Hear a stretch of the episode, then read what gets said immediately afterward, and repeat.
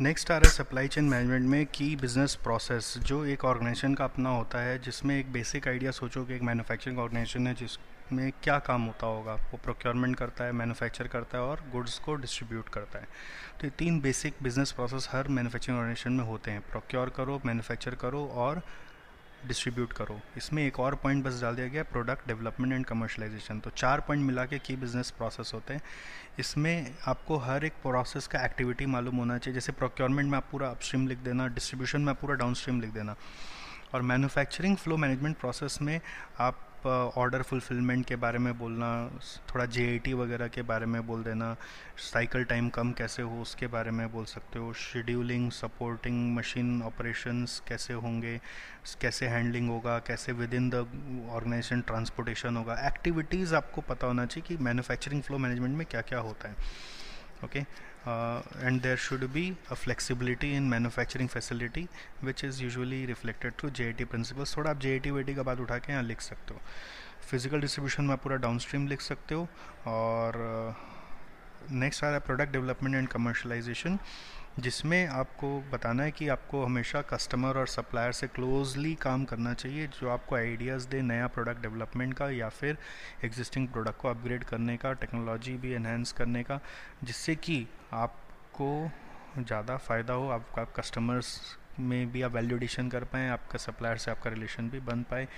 उसमें collaborative meetings करिए, उनसे सजेशंस लीजिए that is the only idea okay okay, तो इसमें एक ऑब्वियसली क्वेश्चन आता है कि क्यों एक सप्लायर को इंटरेस्ट आएगा एक कस्टमर को इंटरेस्ट आएगा ये सब करने में कि आपके साथ बैठ के सजेशन देगा। तो ये कस्टमर को इंटरेस्ट इसलिए आता है कि उसको लगता है कि अगर ऐसा कोई मेरे लिए कर दे तो मेरा फ़ायदा ज़्यादा हो जाएगा मैं अपने बिज़नेस में फिर फ़ायदा कमा लूँगा। बट सप्लायर को क्या फ़ायदा होगा?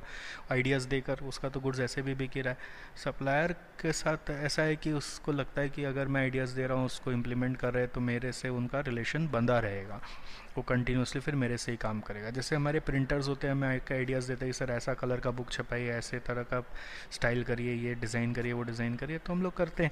इससे क्या होता है कि उसी सप्लायर से फिर हम हमेशा काम करना चाहते हैं। ये रिलेशनशिप बिल्डिंग एक्सरसाइज है और इससे उनको भी रहता है कि हमारा आइडियाज़ यहाँ पे काम हो रहा है तो मेरा काम करना आसान हो रहा है तो उसके यहाँ कॉस्ट सेविंग हो रहा होगा। इसलिए वो करेगा और सब कस्टमर इसलिए करेगा कि वो अपने कस्टमर से कमाएगा।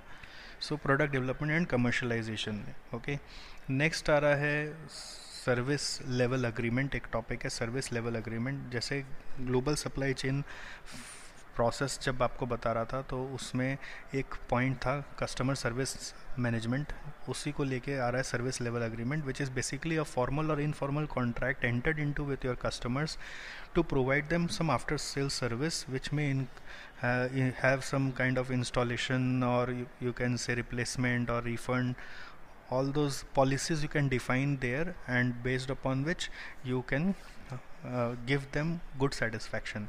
जैसे अमेज़न वगैरह से अपने जब गुड्स लेते हैं तो आप देखिए गुड्स लेने के बाद आपको नहीं समझ में आया तो आप रिटर्न कर देते हो। रिटर्न करते हो तो उसमें पॉलिसीज़ डिफाइंड रहती है, कितना दिन में रिटर्न करेंगे। अगर आपको कोई क्वेरी होता है तो वो क्वेरी कैसे सॉल्व होगा?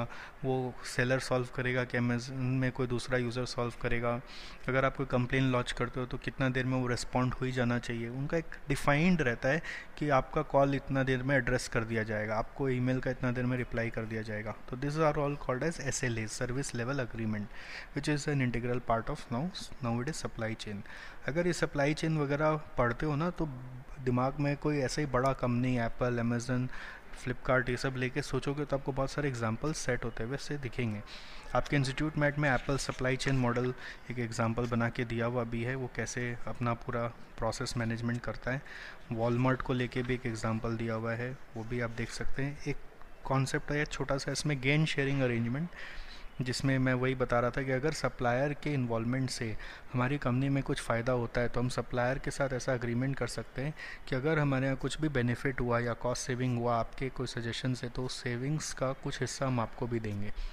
ओके तो इसका भी एक एग्जांपल आपके इंस्टीट्यूट मैट में चियांग इंटरनेशनल बोल के दिया हुआ है। हमारे मैट में भी मिल जाएगा, आप ज़रूर उसको पढ़ लें कि कुछ भी अगर हम लोग सेव कर पाए तो that would be shared okay it can be also shared similarly with customers also if any ideas we if you are giving and we are able to implement and because of that we are able to earn something extra और save something then we can share it together in some proportion lastly outsourcing है ग्यारह नंबर point हमारे मैट का तो मैं उसके हिसाब से ही बोल रहा था आपको।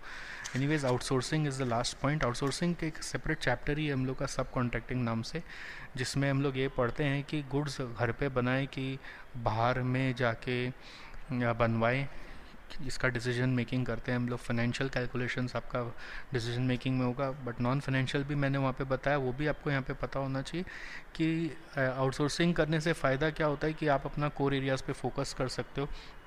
आपका इन्वेस्टमेंट कम हो जाता है in technology infrastructure and people और आपके पास फ्लेक्सिबिलिटी ज़्यादा आ जाती है कि आप कुछ और नया भी करना शुरू कर सकते हो, सोच सकते हो। और डिसएडवांटेज ये है कि कभी कभी सेंसिटिव डेटा या इन्फॉर्मेशन पास ऑन हो जाता है। कंट्रोल हाथ से निकल जाता है। कभी कभी कस्टमर सेटिस्फेक्शन में भी इश्यूज़ आ सकते हैं। बट इसका एडवांटेज भी है कि कभी कभी जिसको आप आउटसोर्स करते हो बहुत एक्सपर्ट होते हैं। तो एज अ कॉन्सिक्वेंस वो लोग बहुत अच्छी क्वालिटी भी दे पाते हैं, जो आप कभी ना दे पाओ। जैसे अगर मैं सोचूँ कि मैं मान लीजिए अपना पढ़ाने का काम आउटसोर्स कर दूँ, किसी और को रख दूँ तो मुझे तो लगेगा कि नहीं, मुझे खुद ही करना है, वरना तो एक तो रेवेन्यू लॉस भी होगा और प्लस क्वालिटी का भी बात आ जाएगा प्लस वो अपना ही कुछ शुरू कर लिया तो। राइट? तो इसलिए मैं आउटसोर्स नहीं कर पा रहा अभी। करेंट सिनेरियो अभी यही बोलता है। तो ऐसा आउटसोर्सिंग का प्लस माइनस दोनों है पॉजिटिव नेगेटिव जो कॉमन सेंस से भी आप सोच के लिख सकते हो अगर एग्ज़ाम में आता है। तो अभी हाल फ़िलहाल में आरटीपी में इसका एक आउटसोर्सिंग को लेके क्वेश्चन ज़रूर आया है।